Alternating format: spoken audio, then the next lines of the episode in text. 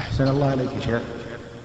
نعم. ثبت عن بعض الصحابة ابن عمر وعلي بن أبي طالب وأوس بن أوس الثقفي في السنن وغيرها أنه مسح أنهم مسحوا على نعالهم نعم. وأنهم نزعوا النعال بعضهم نزع عليه ثم دخل فصلى في المسجد. ومنها حديث مصنف عبد الرزاق على شرط الشيخين. فكي يعني كيف يوجه هذا؟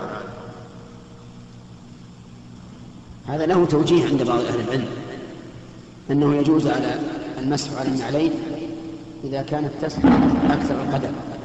وبعضهم يقول أن القدم إما أن تكون مستورة بالخف والجورب فتمسح أو غير مستورة بشيء فتؤصح أو مستورة بالنعل فترش رشا بين الغسل والمسح.